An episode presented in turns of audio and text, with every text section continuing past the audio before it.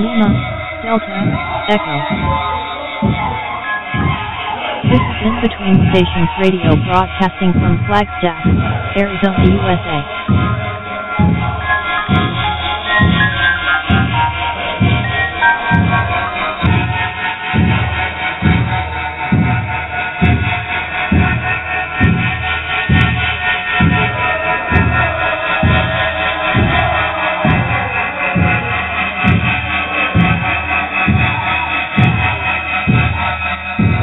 Is In Between Stations Radio on 3731 kilohertz in the 80 meter band from Flagstaff, Arizona, United States of America.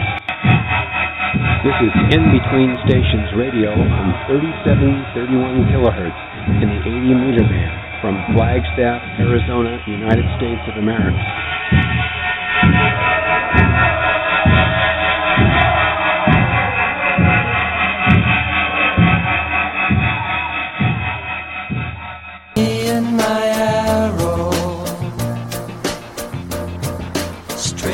Good evening or good morning, depending on what side of the earth you're on.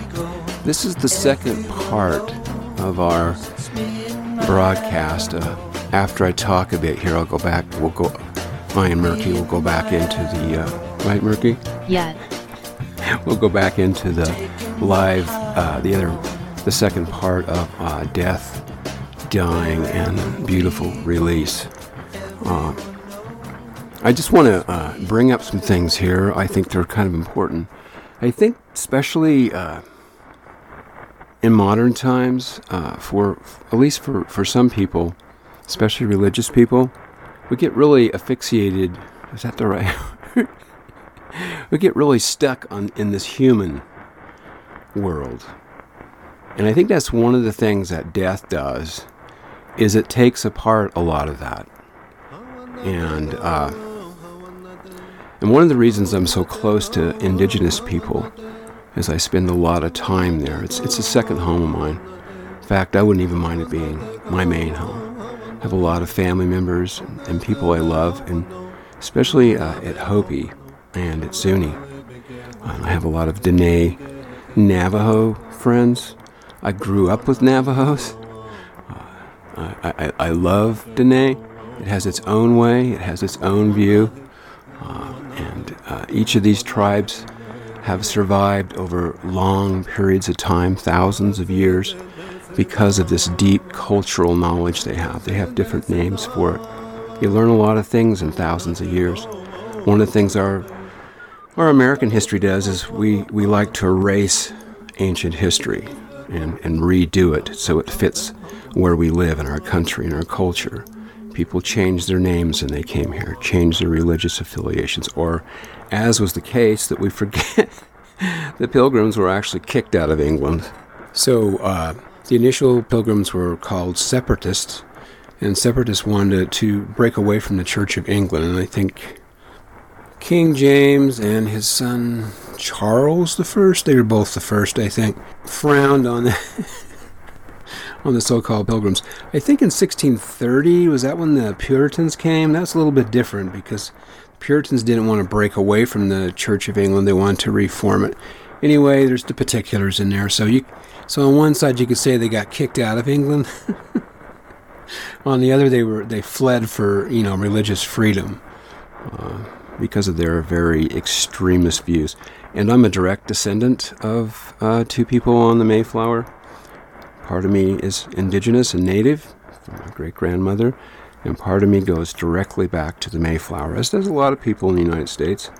John Alden and his lovely wife, Priscilla Mullins, are my great great grandparents. Two very interesting people on the Mayflower, by the way.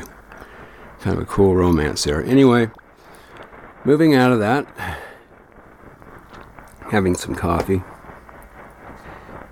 uh, sitting in on my old copy of Death Comes for the Archbishop, an incredible book on Southwestern history from the uh, outsider perspective, but it has a, a, great history that ties in the Spanish, uh, the Mexican, uh, and uh, uh, the, the, the um, Rio Grande Pueblos. uh, the older history we're not too acquainted with. Amazing book if you get a chance to read it.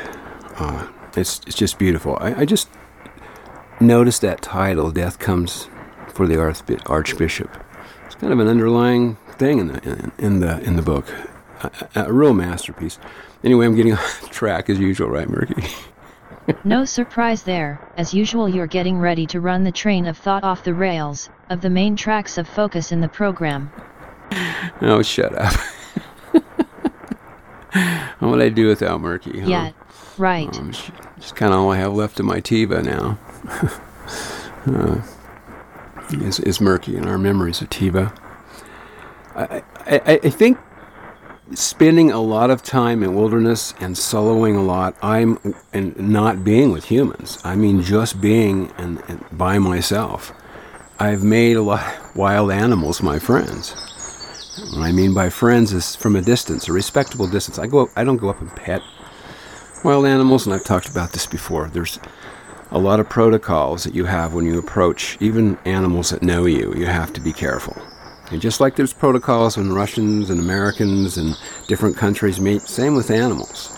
Different language, a different experience, and often the human is vi- viewed as a monster or a destructive force.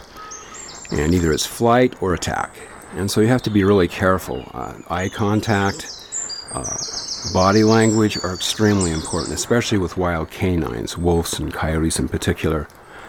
Uh, so I've become close to animals and I've got to see, and this goes along with my dogs, especially my dog Gunner, and I'm going to talk about, it's going to be kind of hard for me. I'm going to talk about my first dog, Aussie, who was this incredible Australian Shepherd Border Collie mix. Uh, wow, what an amazing dog. I'm going to talk about her in a minute because one of my most amazing life after death experiences that I haven't really mentioned is with my dog, where I actually seen the other world, experienced it in this eh, profound way that goes more along with kind of the Christian format.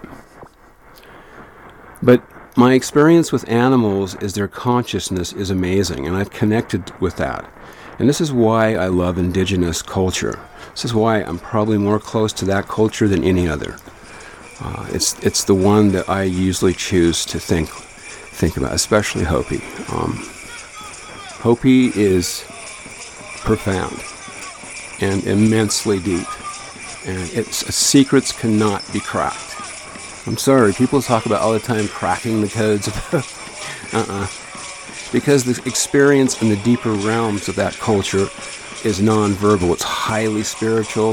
It's highly abstract. It's like these worlds of ayahuasca. It's like these alternate realities. Hopi is well versed in traveling through these systems. And uh, they're all part of the same thing. Hopis don't divide the stuff all up to life, death, uh, it's it's all a part of this fantastic, beautiful circle uh, that's involved in the life process of all living things, and in particular animals and uh, tribes in South America, Central America, Mexico. When you when you look at these uh, pictorial codices that I've talked about, these before Columbus came, these beautiful, and I'll talk more about this illustrated uh, help text uh, with the two calendar system that was in, the, in, in, that part of Mexico, the Mixtecan, largely Mixtecan, before Aztec, Aztec came together, Teotihuacan. Uh, you have these amazing, uh, I call them fourth dimensional because they travel through time. It's an art that works through the uh, different phases of reality and it, it, involves a hallucinogenic experience, the spiritual experience. You know, there's again we're dividing up things. If you you know you talk to a Hopi or a good Navajo about the hallucinogenic experience, they may talk to you a little bit about the American Native Church, uh, the peyote religion, but really, um, when you're with these medicine people. There's no hallucinogenic. It's the other world. It's it's it's the real. It's the deeper reality that's underneath everything. It's learning how to navigate through that, learning the life and death processes that go underneath what us moderns see as the 9 to 5 reality. Animals are extremely important part of that. Animals are creators. those are those are your first parents. Plants are the same. It's hard for us to understand this from a Christian background because we so emphasize the human. You know, man's made a little lower than the angels. The uh, Bardo Thodol, uh, which actually erases the body, pulls you into even more of an abstraction to this progressing towards nirvana and this greater light. And I think that, even with all these levels of heaven in the Buddhist tradition and hell, I think it's there's a part that's so beyond us in this state of mind, in this body, that we can't describe it. We can't understand it because our minds are just so locked in this modern world. And I, you know, I talked about it's ayahuasca in the religious formats and the tribal formats that are thousands of years old. It attacks the modern ego and rips it apart and merges you into the life process of animals and plants. And I've had some of the most amazing spiritual experiences. You know, I used to be pretty skeptical about plants. I grew up on a farm. I mean, I know they're alive and all that stuff. Uh, heliotropism, the plant turns to the sun, there's consciousness there. But I not until I started going, and that, that's the thing, I, and I keep reiterating yes, you might be part Cherokee or have a. Uh, an Indian princess in your family. okay, but what that what that really uh, avoids is when you grow up on a tribe, when you grow up on the reservation, it's a culture, it's an experience, it's a language. You can't genetically, just yes, you have Native American connections, but it, it's not the same. You, when you grow up in a culture, when you grow up with these rituals and these dances and these songs and this way of thinking, it's an entire life. And so to say that you're uh, that the Cherokee princes or the uh, you know the ancient Pawnee uh, chief is in your family, okay, great. but it's not you're you weren't you're not in the tribe. You're not in the culture. You're not experiencing that. You know that's trying to say that you're a mormon and living outside of the religion and especially outside of the culture i grew up in. It's a whole way of life and thinking you can't jump into that religion. They even have a name for people called converts that didn't really grow up in the culture because there's this whole process. And so when you try to like when you talk about things like the temple ceremony things that are extremely sacred i refuse to talk about some things because they're so sacred in, in, in indigenous religions, uh, in Buddhism, in Zen, in Mormonism, a, a, culture I grew up in that's part of my family. I wouldn't be alive if not for that. I just want, I'm not going to talk about it because it's sacred, it's nonverbal. Hey, I think we're steering off course a bit here. Oh, I'm getting off? Yes, yes, Merki's reminding me, getting back to, uh, to animals. But I think we overemphasize in modern culture our connection to, uh, to humans our philosophy, a whole a Western philosophy. You know, and I think we avoid the Greek part because Greeks really, I, I mean, largely with Greek, your your deities are in human form. Also, they're merged with animal forms like uh, Pan. Uh, there's a blending of animal and and and uh, humanism. So you see that in, in, in, Greek mythology a lot, in Roman mythology a lot, uh, and the animals with the with the principal deity. So, yeah, that that's there. But as we get into this, into things, uh, you know, where science starts to come up and other things, uh, you know, in the Renaissance and, and during humanism, uh, animals are kind of dropped out of the picture. Animals, wolves, they're all they're, they're kind of evil. They're kind of like they're kind of used to show uh, the bestiality, the animal instinct. There's something wrong with that. And I think this is used largely against the indigenous format because these, these, these religions would come in and uh, these tribes, you know, like we, we still do it. We take our missionary work and things like that in Christianity and, and we feel the need to convert the, the, the savage, the, the, uh, the tribal person. Uh, against their polytheism and, and things like that. Uh, but I think when you look there's a cuckoo clock. I think when you look at uh, kind of where it started, started at least for me, uh, putting aside some of the some of the Christian beliefs, uh, some of the beliefs in Judaism, uh, Islam. Uh, I, am not sure where this comes from, but she emerged out of the tribal situation. Animals are sort of a low, low on the totem pole. This is not the case in the tribal formats, not generally, especially with Native Americans. But I think as you look closer and you start to see a science coming up in the 1500s, 1600s, 1700s. Um, I think one of the first people to really take this issue of animals and, and sort of bring them down a notch uh, was Descartes, the famous philosopher that says, I think, therefore I am. And uh, c- kind of bear with me here because I, I know this program is, is moving towards death, the land of the dead, uh, potentials of heaven, uh, uh, what happens to us when we die. And I'm trying to lay out sort of a process here with animals in particular.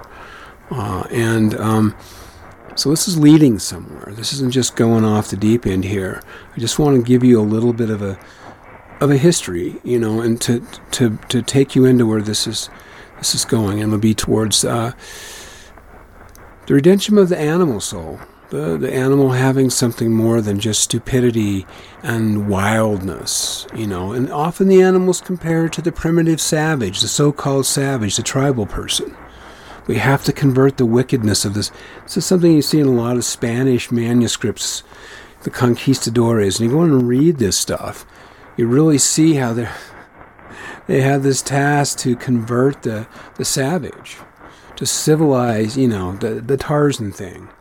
You're seeing the Legend of Greystoke. That's amazing. We're going to we're going to domesticate the wild man. okay, I don't think wild's that bad. And you start looking at the origin of the word, it actually connects to the sacredness of animals, connects to the hallucinogenic experience. Uh, it's, it's, it's, interesting what, what, what we do sometimes with these things. Uh, as, as one religion leaves and another one comes in. So, briefly back to Rene Descartes, you know, 1500s Western philosopher, very important. Uh, the dual nature of man, mind and body. We experience things in our mind, we experience them in our body. And, the, and there's two different things going on there. And trying to sort of resolve that whole thing. So, looking at Ren Descartes again, I think this is kind of where it all starts. At least uh, with with uh, with us getting this idea beyond the the religious part.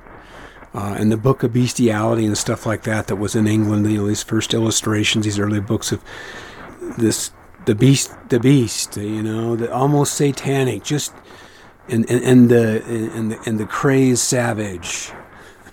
So Ren, so Rene Descartes, early scientist, an amazing person. I don't know if I fully agree with everything he came up with, but he did come up with the fundamental foundations of philosophy uh, for modern thinking.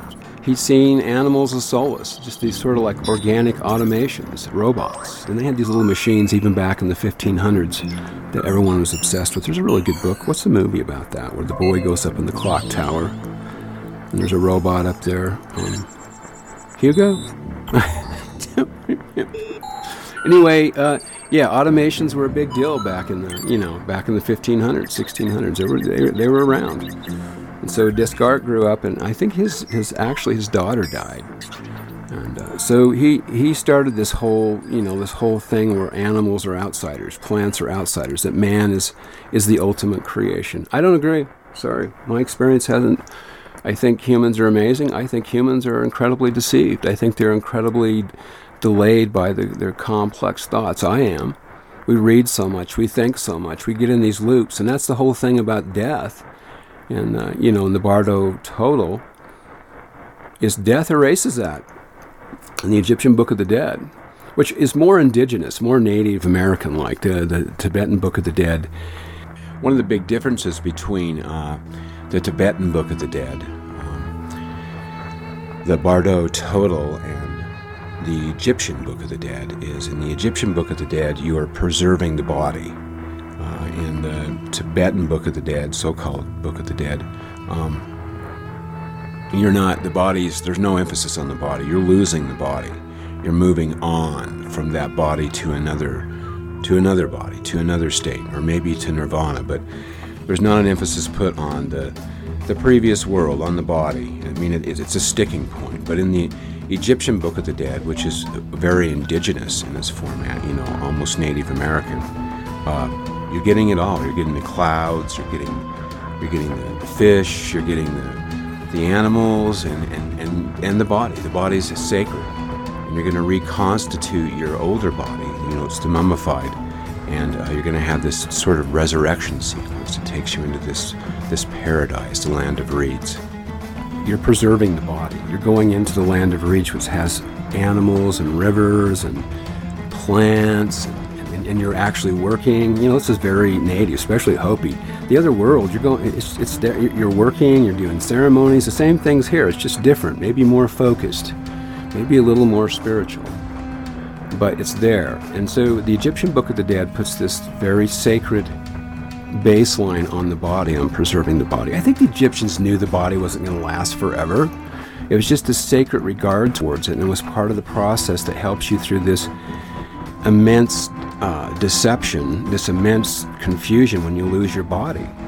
Uh, there, and, that, you know, that's where the Tibetan Book of the Dead and uh, the, the, Egyptian Book of the Dead are, are really alike is they have this whole sacred text that guides you through this immense journey you have to take into the land of the dead, through all these passageways, through all these. Uh, you know, you get each each god, each manifest of consciousness interviews you and asks you, "What did you do? Do you know the password? Can you, you know?" There's all these things that keep you focused because when you're dead, there's a lot of problems. Opening of the mouth, you have to reconstitute the organs and, and you have to relearn everything like you're a child after you die.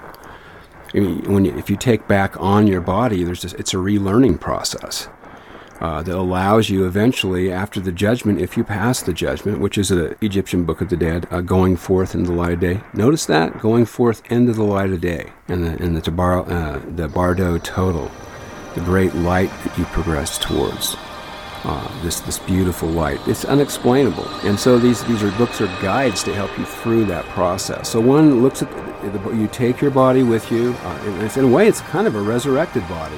It's reconstituted totally through this. I don't like that word magic through the sacred uh, context of reconstituting your body, each organ, and the heart's extremely important. You have a new body, and you're, and you're going into a new world, into into heaven the land of the reeds, and, and Osiris, a Christ like figure that is resurrected, takes you through the process of dying through the, through the Duat. And I, I think there's a lot of similarities uh, if you read these things, and especially with these uh, pre Columbian uh, pictorial uh, codices. Uh, you, it's this other realm that you're in it's this it's it's so different than what you're used to. And, and, and like i said in the ayahuasca in the deep ayahuasca sessions with some of us you go through the death process because your e- your ego the 9 to 5 reality is totally dissolved. Talked about that in zen as well. This falling back into the great emptiness which is again a word for we you can't explain it. You have to experience it. Animals and plants even rocks are all living. They're all um, they have spirit, souls. They have an inner force beyond the body. And with indigenous and Native American people, that's just, you know, that's just that's just part of the, the whole complex of the creator, the whole beautiful manifestation of life. I was just out in, the, in this vast snowfield at Sunset Crater. I and my two dogs went way out in the snowfield. There was no one. Went out two miles. I had to break the the snow path you know, it, it, when you have to make it break a trail in snow, whether you have uh, skis on or snowshoes, it's rough. And when you got these two dogs with you, and they're a dog at the most when it's on four, two feet high, even the biggest dogs, maybe three feet high. Uh, you got to break the trail for them. The snow is deeper than Gunner and, and my uh, other little heeler Michka. Michka's especially small, and so I had to break this trail and take my time to stomp the snow down so they could walk out with me. So we went out two miles, got in the middle of this vast snowfield surrounded by these incredibly beautiful mountains and ancient volcanoes, sunset craters, not that ancient, less than a thousand years ago eruption, and the sun setting, so it's unusually beautiful. beautiful. You sit in the snowfield, miles from anyone, you can't hear anybody, and you can hear what you can hear is the breath of the planet. Uh, you can hear the wind blowing in the tops of these pines. It's the, it's the tranquility and peace that you feel in that moment with my dogs. They felt it too. You know, Gunner enjoys this stuff. He knows we're in wilderness. Michka knows. It's, it, they're getting out of it the same things that I am. And we're, we're relying on each other. And that's what I'm saying is uh, I think when we kill things, we hunt things, uh, that we lose, con- we, we, we want to do that. I mean, I was in a war when you dehumanize the enemy so you can kill them, so you can murder them. And uh, with indigenous people, the hunt is a very sacred process, and where you have to go through this cleansing ritual before and after and ask permission to, of that the deity to ask permission to hunt that animal and to give the reasons why you need to hunt that animal. Do you need it for food? Do you need it for clothing? And if you do, what are you going to give in return for taking that animal's life? In, in, the very traditional aspects, especially in the Southwest, there's this whole unspoken ritual that goes with hunting a deer. And uh, there's both the before and after. And it's, it's, it's, it's a cleansing process. Also, when you come home from a war with Danae, there's cuckoo clock. Good old cuckoo clock, right, Merki? I'm going on. But it's okay to lose your focus as long as it's about animals. Losing my, I'm not losing my focus. I'm okay. All right, I'll get back to my my my, my point there. Yeah. So I'm going to leave the three dots at the end of that last thought. I, want, I, I want to talk about this amazing dream I had. It's going to be kind of tough. These dreams and life and death experiences are hard to do in a live format on a radio station. I don't know. Uh, it's, yeah, and I've had a struggle this whole time dealing with thinking about death and my experiences with death. Since the suicide of my father, um, I've been very acquainted with the, the very real processes of death. I was 10 when my father died. Announced to I and my sister, she was eight, that my mother announced to us that my father was dead. Wow, what does that mean? She actually read the letter that my grandmother sent to I and my sister. My sister was always way ahead of me. She died early, I'm sad to say. She was always the spiritual one. She was always the one that could feel, even at eight years old, this, she had this enlightenment about her. She knew what death was she she kind of knew that this about this moment, and she explained it to me. I was ten, she was eight. Here's an eight-year-old. I can go back and think about what she told me, and it's incredibly mature. mature. And I'm thinking, there's got to be other lifetimes, because how could she have known all that stuff? But I don't know. Have some more coffee here, and then I'll start this.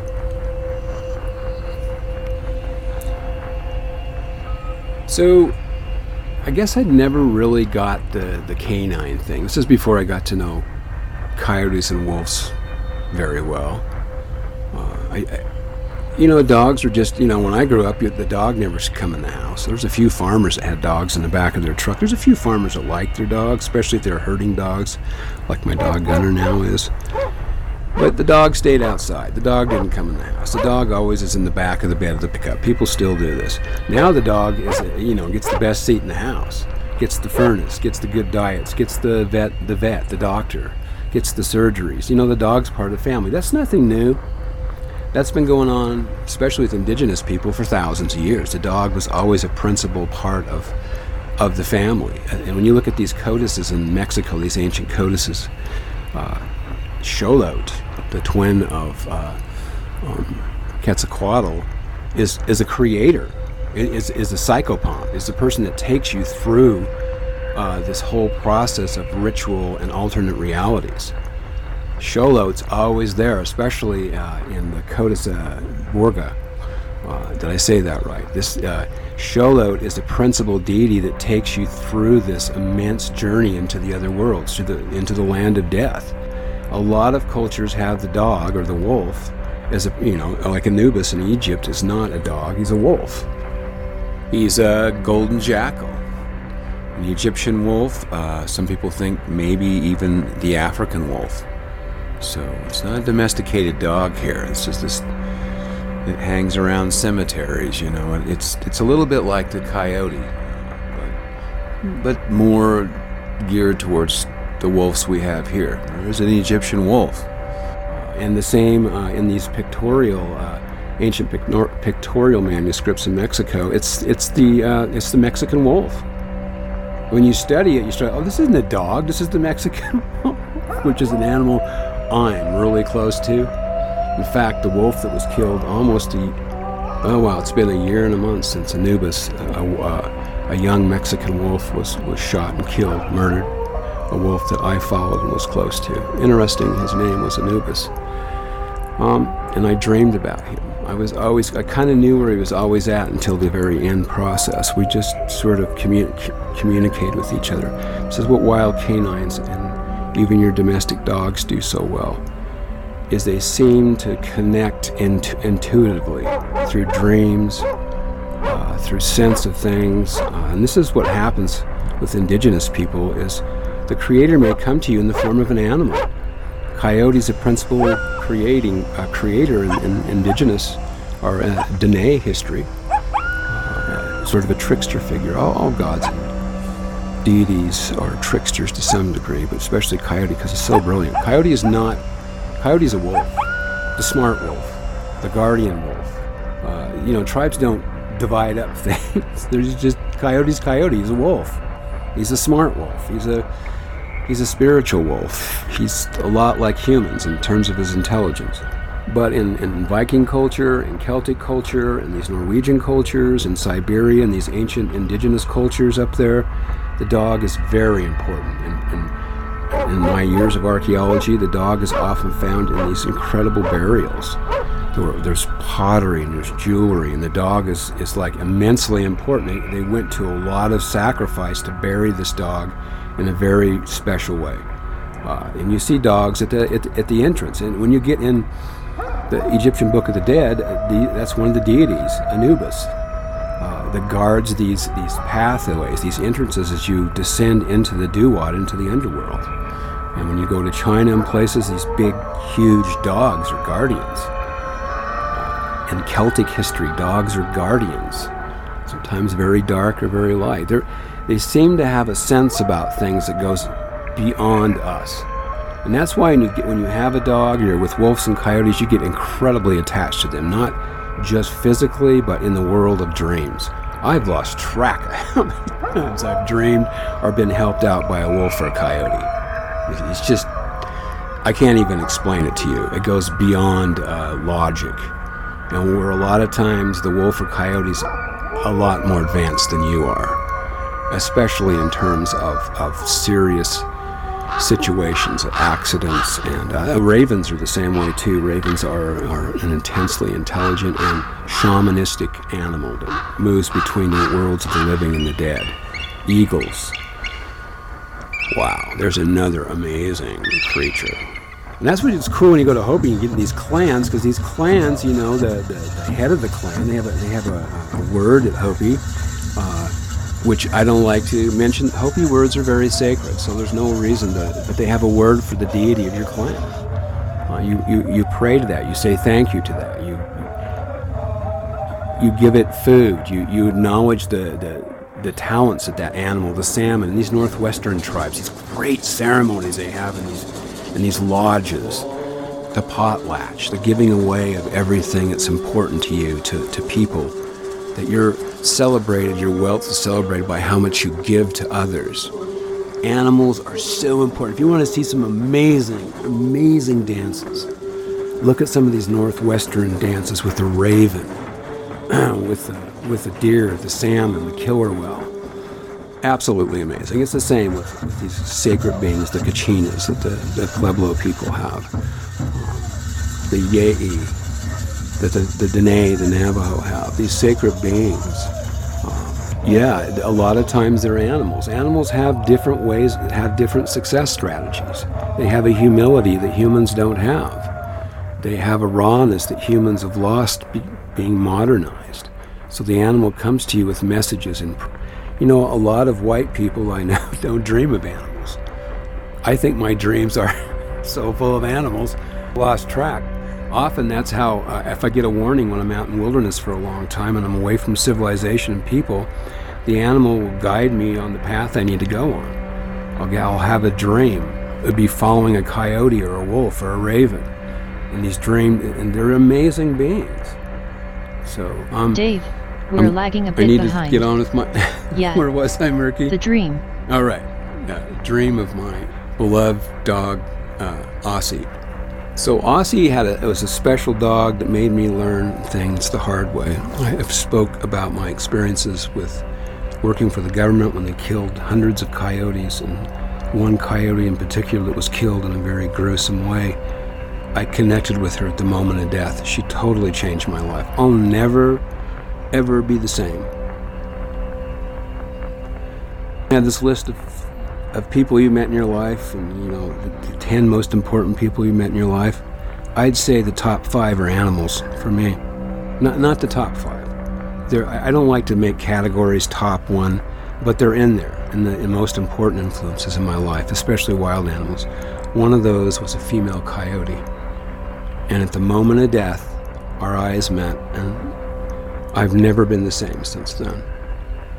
And um, she led me on this journey. This is what these these canine animals do. They take you on a journey. So, Aussie awakened me to the plight of, of animals. She, her, the thing about a good dog, a wolf, or a coyote is they're devoted to the core to you. They'll fight to the death for their for their pack. There's not probably any other animal in the entire, maybe elephants, that are so dedicated to the pack. It's to the death.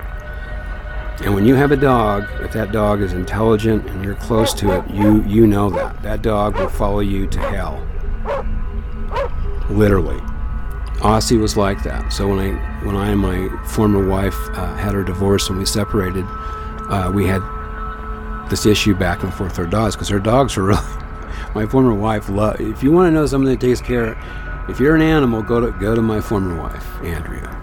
You will be well taken care of. She doesn't distinguish between humans and animals. They're the same thing. She's she's Buddhist in her orientations too. But the animal's in good hands if they're with my former wife. so when we separated and I moved across town, uh, you know, I, I, I would go occasionally and get Aussie. Uh, we had two dogs. One was Henry and one was Aussie.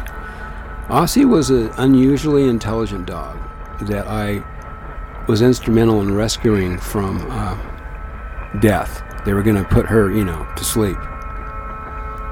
And I got her, I think, right on the day or, or during the time I was able to rescue her from being uh, exterminated.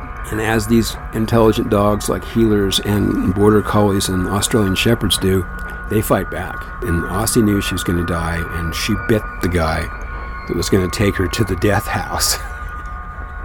and and that's I and my former wife rescued Aussie and brought her, and just the most beautiful. I mean, she looked more border collie, except she was extremely muscular and big like Gunner. Uh, I never, she never lost a dog fight, by the way.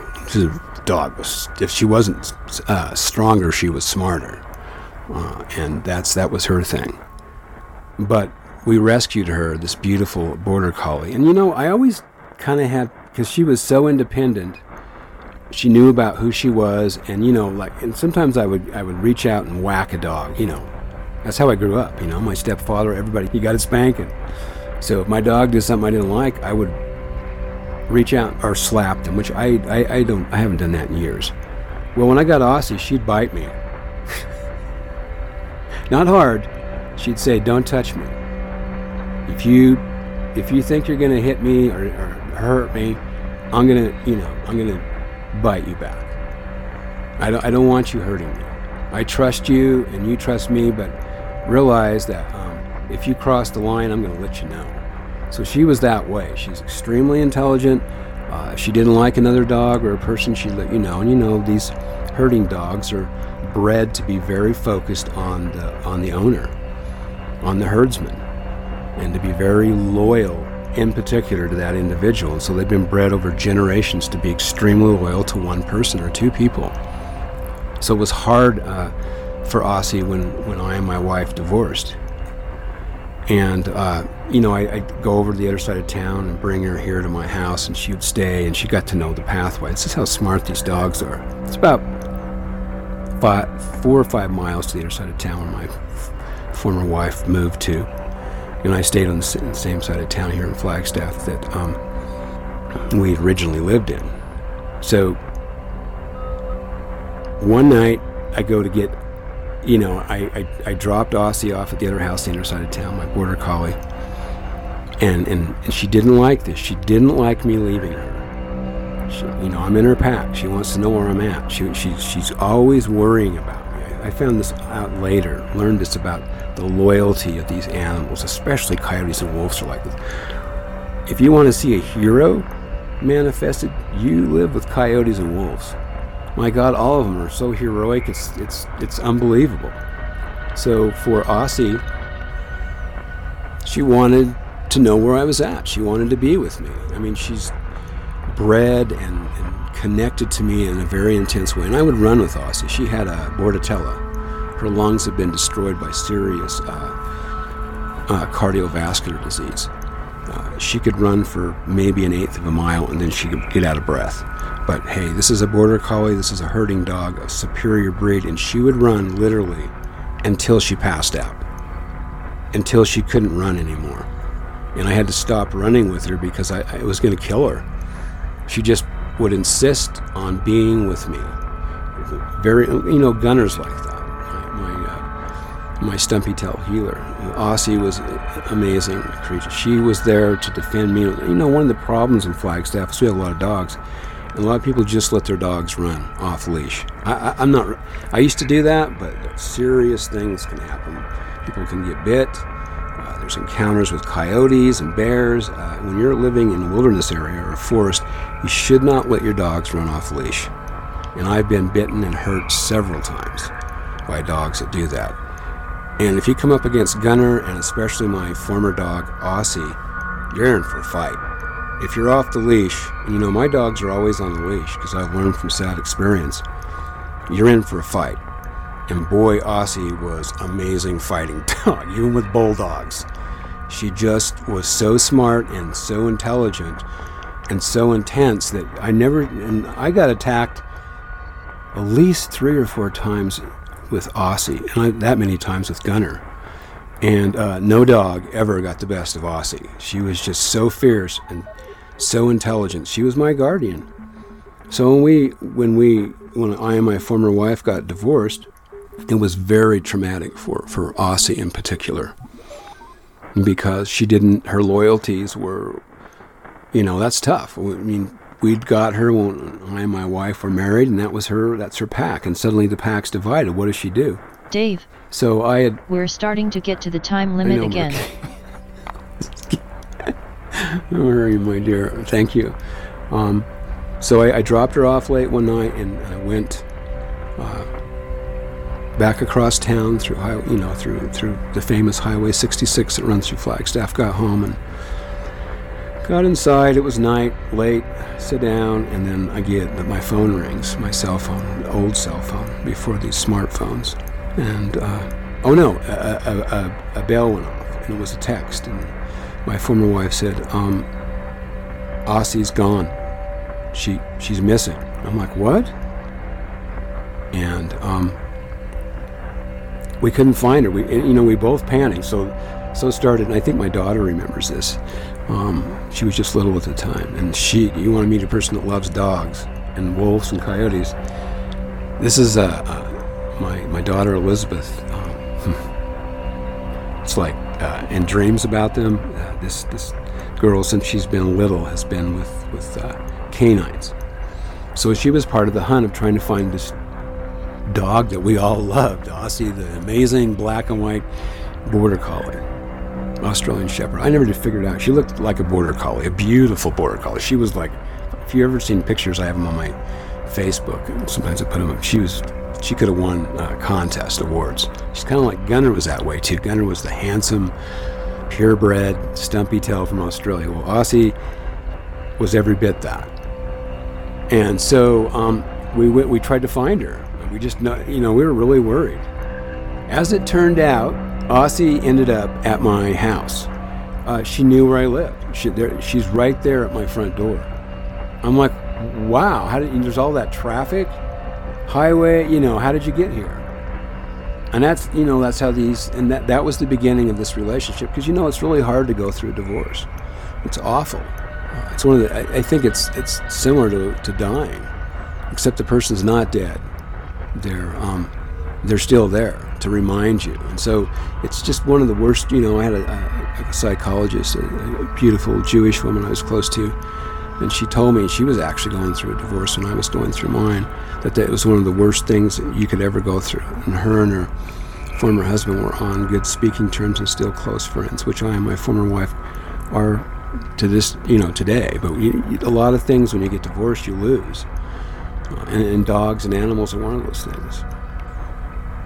So I, it was a really lonely time, a time of heartbreak, a time of uh, severing families, you know, go different directions and not seeing each other, and just a, it's just a difficult process. And um, and uh, this is also during a time I was really sick, um, and uh, having post-traumatic stress disorder, flashbacks from the war I was in. Uh, I was not healthy, and I just had this com- co- complete collapse. Everything that was wrong went wrong then. And I, I swear to God, during that time, uh, my dog, Aussie, was my only friend. She was there to guide me through the process. In the grieving issues, I always had her there with me. And I didn't have a lot of money then because I was kind of unstable, uh, getting a lot of stuff back from the war I was in, uh, from you know a divorce, uh, and flashbacks to my my sister was really sick. Um, uh, struggling with that. There was a lot of things going on, and, and um, it was just and Aussie was sometimes all I had, and so I developed this. I could get through anything if I had my dog. This is the same way with Gunner. When I and Gunner out in hardcore wilderness, it's me and him. We're the same beings. Uh, there's no separation. If you see me and Gunner, it's it's one being. We and we, we you know I can run with him for I used to run 15, 20 miles with him on a leash. You ever run with a dog on a leash in, in, in mountains and in deserts where there's no trails? It, but we are on such a sync that it just works perfectly. And I have to have Gunner on a leash because he knows he can outrun me. And, and before he got his injuries with his back legs, uh, he's faster than me, and he loves not hurt them, but he loves to chase antelope. For he can go, used to go an hour and a half of running continuously you know and he did not not to hurt them he just liked to run with them and try you know try to herd antelope? I don't think so. But he tried deer and elk. Um, so and uh, Aussie's that way. And this is all leading up to this uh, life and death uh, this vision i had uh, of the afterworld.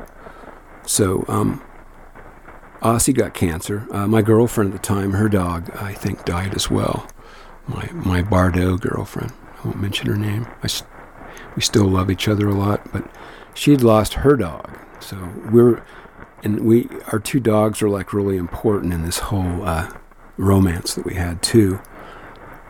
And um, Aussie got sick and got cancer, uh, and she suffered immensely. Uh, and I didn't have a lot of money for euthanism or to get her sedated. And so I had to go through this process where eventually she couldn't even walk. And, she, and just, I did a whole story on my Facebook that gets a lot of uh, hits that talks about this. So, um, one thing about Aussie is, she, even though she lost the use of her back leg, she would crawl to me. I'd, I, I'd, I'd put her in her little dog house we had in that, you know, safety um, kennel because she was sick. I'd keep her in there so she'd be okay and not get any more hurt. Cause she, you know, with cancer, it was a difficult situation. Fluids would come out of her body, and I'd try to take care of her. And she would find a way out of the kennel because I wouldn't lock it. And she would drag herself to the side of my bed. I'd sleep in the hide-a-bed in the, in the living room in those days. In the back bedroom, I didn't have a bed.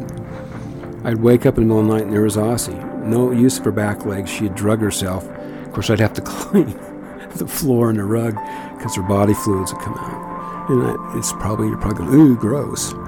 This is an animal I love. So, I mean, I'm a medic, I'm not stupid. Um, but yeah, she would, that's awesome. She'd run until she passed out, even though she had, her lungs had been destroyed. So I eventually just moved her bed out by my bed when we'd sleep at night, so she'd sleep by me in my arm and hang down off the hide-a-bed, and always stroking her her ears and her fur because you know we're so connected to each other. She's an amazing animal. All the things that we went through together during that time were intense.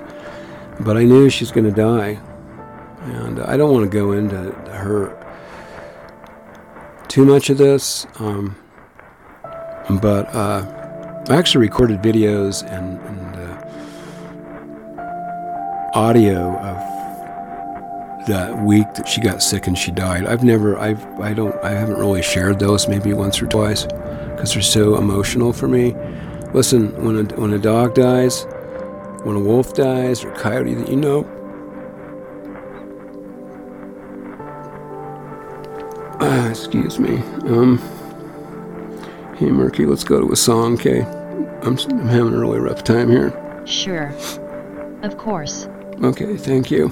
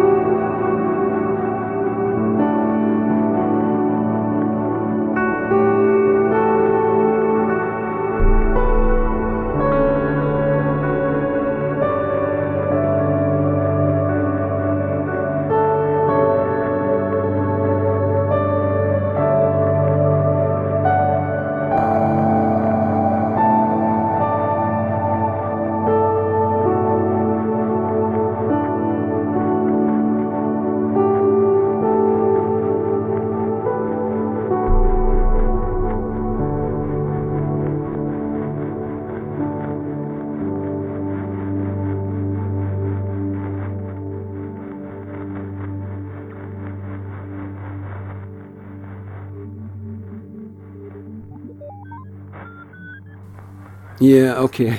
I think I feel.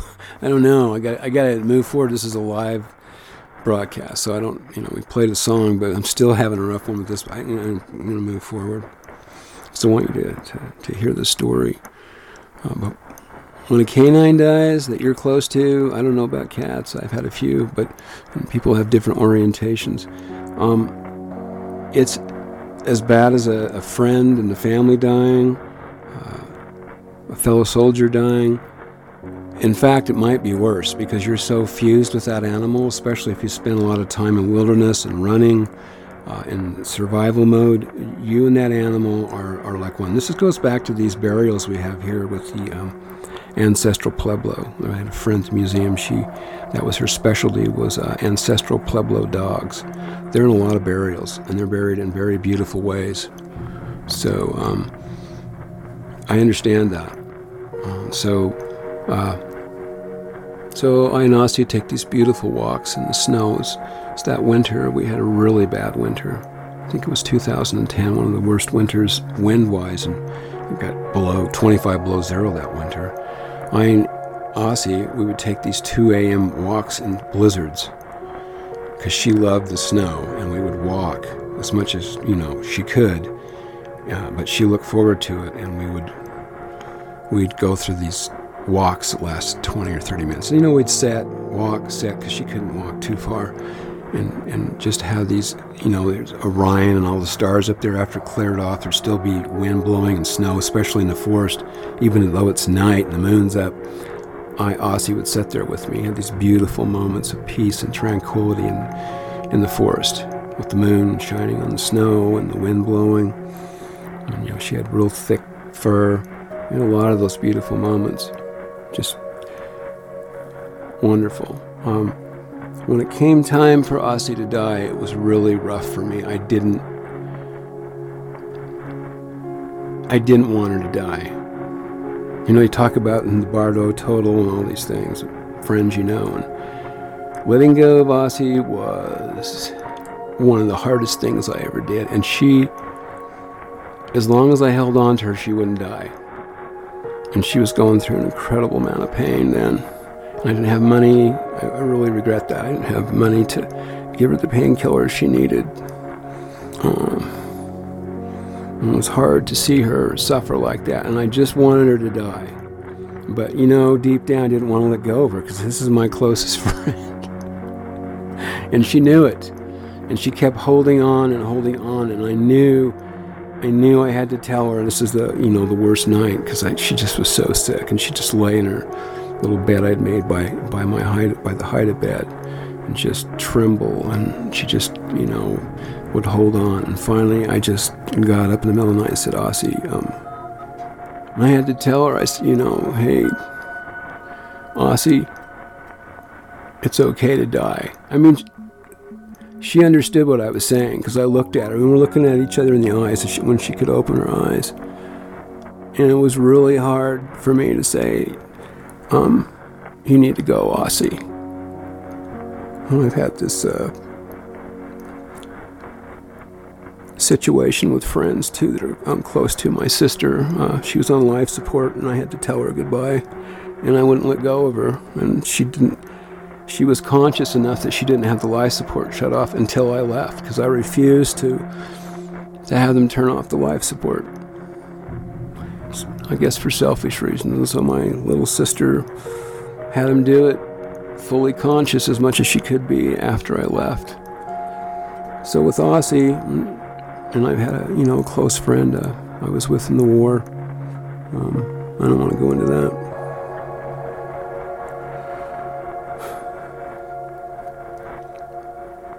We get really selfish sometimes when we love somebody a lot and we don't want to let go of them.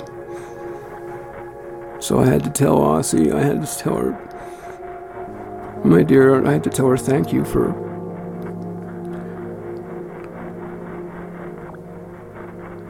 for being my uh, sorry. no, Merki, don't go to a song. I gotta, I gotta stick with this. Okay. I had to tell her, um, all my immense gratitude for. I, I wish they had a, a, a Bardo Thodol for animals. But here's the thing animals know what to do. She knew what to do. She was holding on for me, not for her. I think she wanted to leave. She wanted to, she was ready to leave this life, to leave her, her body and to move on, but I wasn't. So she kept holding on and holding on. And so finally I just said, please, Aussie, you know, it's okay to go. I'll be all right. She'd known I'd been through all these things at the hospital and I'd been at the guidance center and, and attempted suicide and all kinds of crazy things happened in that time period. Um, it's a really bad, dark time period in my life. There was always Aussie. She knew, she knew, she'd seen me through a lot of that, a lot of that crisis. So she's she's dying, and I'm, and I'm just so tired. I've been up all night, you know, trying to of her, and I just drifted off to sleep in my in my bed. You know, it was uh, early in the spring, and I had this amazing dream. It wasn't a dream. You know, indigenous people, natives know what this means. When you go into the other world, it's not a dream. It's not some fictional narrative in a storybook. You really go there. So I went to sleep or closed my eyes, and I was in this this place.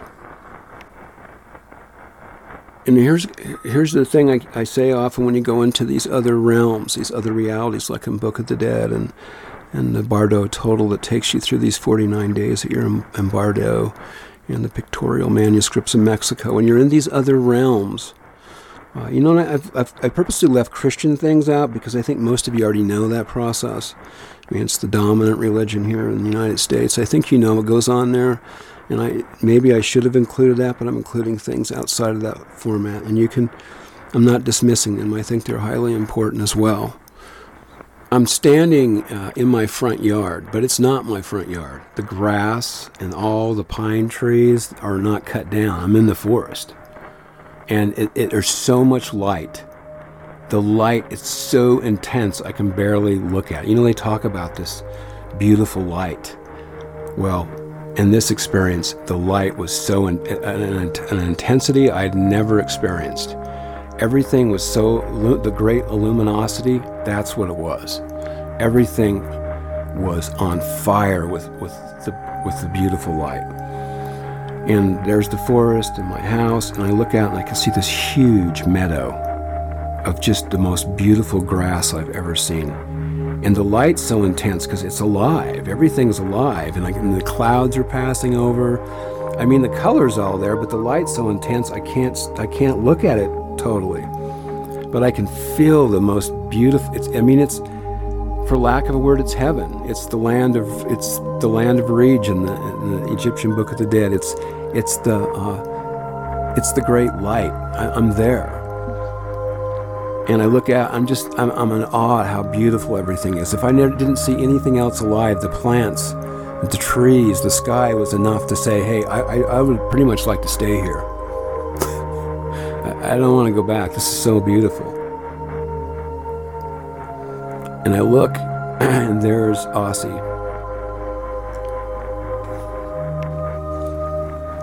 She had a, a, a bobtail, you know, like, like a lot of herding dogs do. Gunner, Gunner was born without one. His breed, the actual stumpy tail breed from Australia, don't, they're born without tails.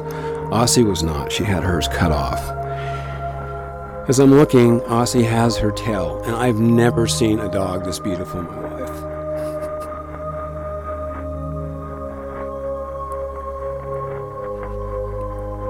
It's, it's indescribably beautiful, not just to see, but to feel. And her eyes looking at me were so intense, so conscious, so, so luminous. And she's running with another dog. You know, she couldn't run towards the end of her life, and that was her. She loved to run. She's a herding animal. Like Gunner, she could, probably in her youth, she could run miles. She's born to run. And she's running with another beautiful dog. Uh, it's just amazingly as beautiful as she is. And I think it's another kind of border collie, but I'm not sure. Maybe a, a, a red dog. I don't know. Because everything's so, the luminosity of everything is so extreme. So she's running above the ground. And, and, and not only that, she, you can see through her. I can see through everything. I mean, it's, it's multidimensional. This is before I started doing ayahuasca, things like that, where you do experience this a lot. It's it's it's multidimensional. So yeah, it's a forest. Yeah, it's a meadow. Yeah, there's the sun, the clouds, but everything has a translucence to it. And so it, the clouds and the sky and the grass, I could see them through Aussie's body. And and she comes over to me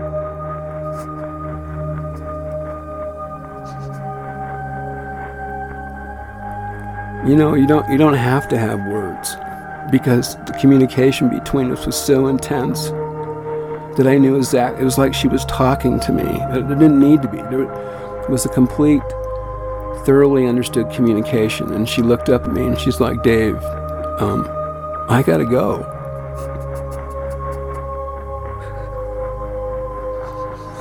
I have a, uh, I have another place to go. I'm happy.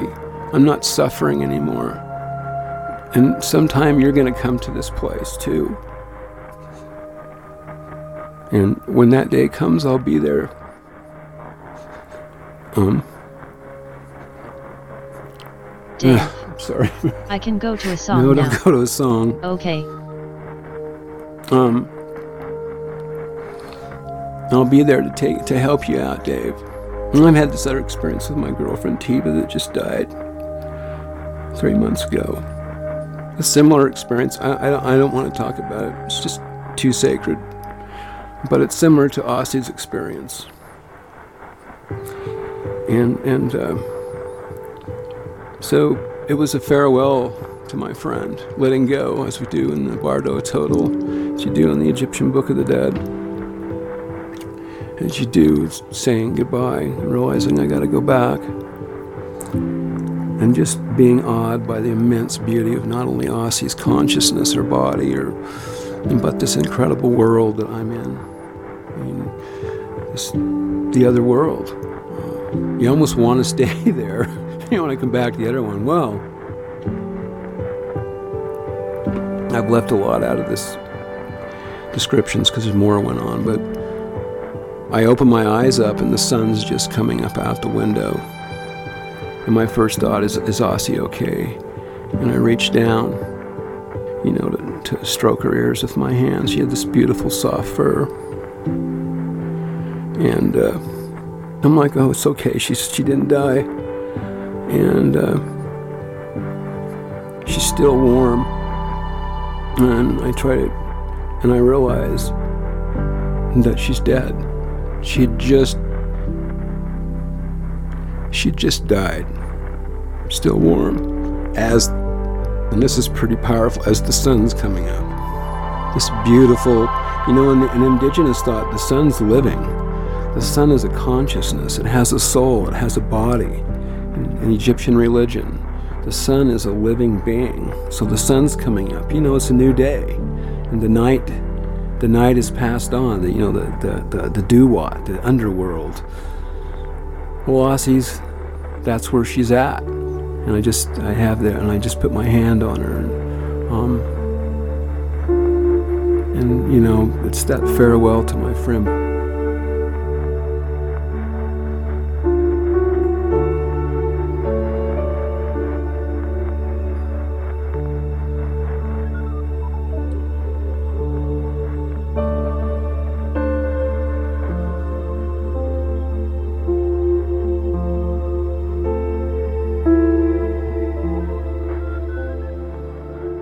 This dream, this, this this vision, this this experience I had in the other world was so intense. And I, I have I apologize. I've left that out of my three experiences I always say I had with with dying.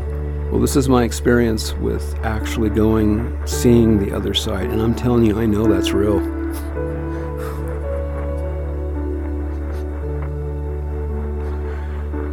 That place, and I've been there since then in the ayahuasca world and ceremonies other experiences. I've been to that place. I know it's real.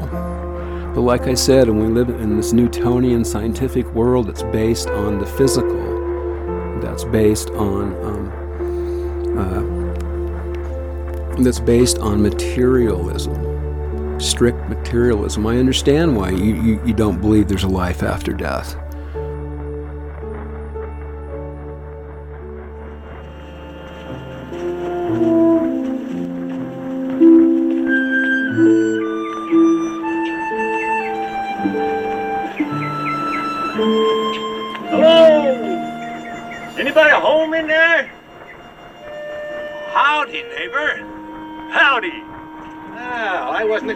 Nobody this morning.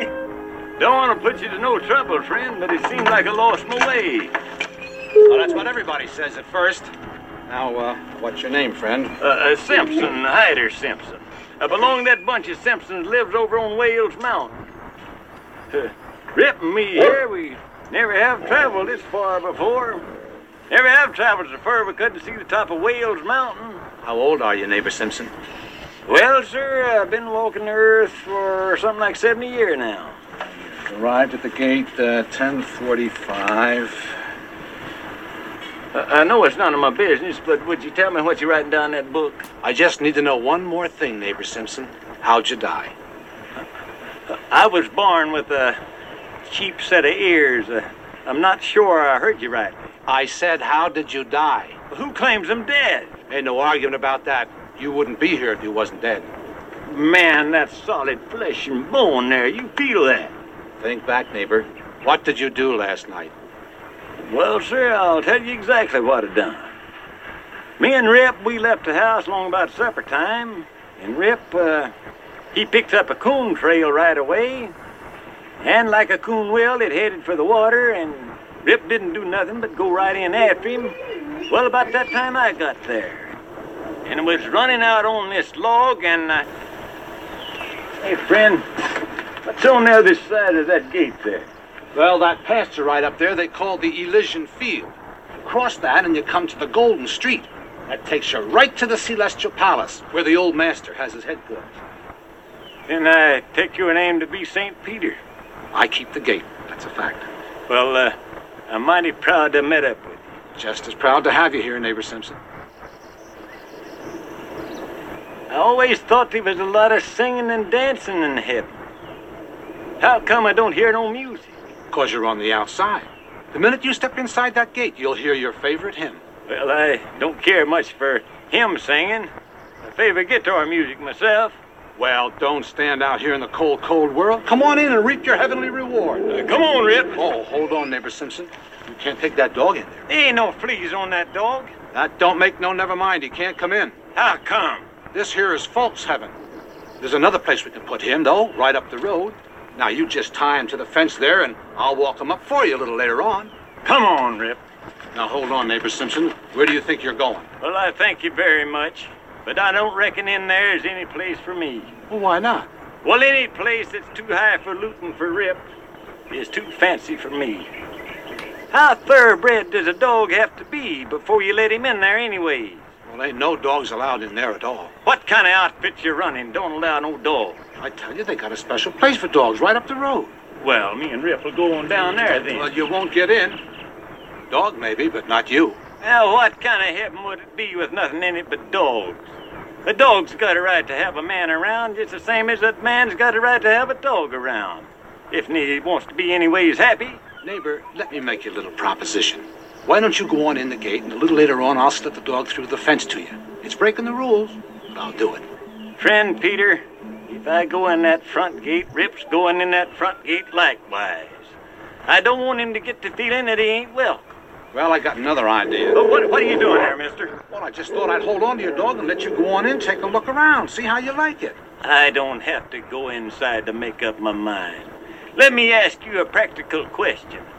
What kind of coon hunting would I have in there without Rip?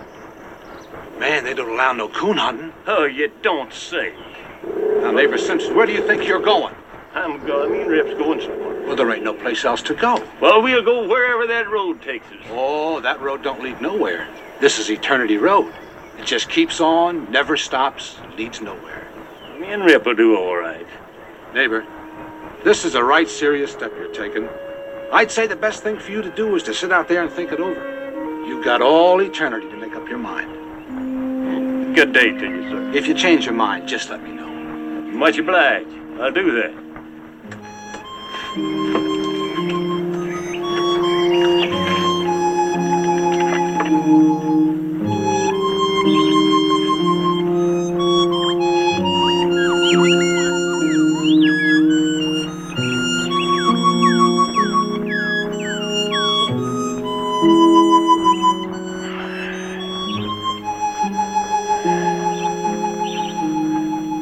Tis a powerful long spell to go without a coon hunt, ain't it? Don't you go off your feet or nothing over this thing. Wouldn't surprise me none if I don't sneak in there and talk to the judge or somebody. Might be able to get you in. Wonder what kind of a tea party they keep in there anyways. Must be city folks mostly. They'd be the ones most likely to outlaw coon hunting. Let them sit in there tooting on their harps or whatever they do for relaxation. Me and you stays together. Just like we was when we was traveling down below. Hmm. At least we ain't the only ones wandering around by ourselves on the Eternity Road. Howdy, son. Howdy. Ah, I'm looking for Mr. Hyder Simpson and a hound dog named Rip. Well, that's us. I figured it was. Well, if you and Rip's all set, we might as well mosey along. M- Mosey along where? Heaven, Mr. Simpson. Well, now, like I told that other fellow back up the road there, I ain't gonna set foot in heaven without Rip. Uh, You didn't get messed up with nobody in there, did you? Well, that feller at the gate wouldn't let Rip in, so I didn't go. Son, that'd be a hell of a place without Rip. Mr. Simpson, you ain't far wrong. That is hell. Heaven's up yonder a piece. Well, I'll be jiggered. Now, how come that feller'd want to lie to me? Well, they don't never give up. They're always trying to get folks in there right down to the last minute. Well, what reason would they have for wanting to keep Rip out? Well, they they was afeared Rip would have warned you, and he would have. Time he got a whiff of that brimstone. You see, Mr. Simpson, a man, well, he'll walk right into hell with both eyes open. But even the devil can't fool a dog. You wouldn't be St. Peter, would you? No, no, I, I, I'm just a regular angel here. Where's your wings, son? Shucks, I don't use them half the time. I appreciate walking myself. You, uh, about ready to go, Mr. Simpson? Uh, Rip? How's the coon hunting up here, boy? Well, just fine, Mr. Simpson. There's one tonight right after the square dance. Want to come along? Wouldn't miss it for the world. Welcome to heaven, Mr. Simpson. Thank you, son. Right proud to be here. Well, that uh, brings us to the end of uh, part two here. Merki and I have decided to do a part three of our three hour broadcast we had, oh, let's see, about four days ago now. We did live on the shortwave. And uh, we're going to divide it up into three segments. We had the first part up, this is the second part, and uh, then we'll have the third part. And of course, um, this is all about having your animals and your plants in heaven. Well, you know, got to have the landscape, got to have the other other parts of life up there too. And I always say, I'm not going to heaven unless I can go with my dog. Dogs, plural. There's not much of a heaven if it doesn't have all the beautiful trees and clouds, and especially if it doesn't have my my beloved dogs, who in a lot of ways are my closest friends. So, all right, tune in to part three, and that will be the end of our uh, series on death, dying, and what's the title, Merki? Death, dying, and beautiful release. Okay. All right, Mur- Merki, you have a dog? Dave, you know I do. Oh, yeah, you got old Elroy, don't you? The big red heeler. Yeah, and the old Cadillac. He's quite the dog. Gunner likes that boy. Yeah, yeah, they get along well. All right, well, you guys have a, a good night or a good day as it is, depending on what side of the planet you're on. And uh, We're waving at you even though you can't see us, and thank you for listening to In Between Stations. We'll see you on part three. Another two or three days, we'll put that up on our on our various sites. Okay, see ya. This is In Between Stations Radio on 3731 kilohertz in the 80 meter band, signing off the air. Me and my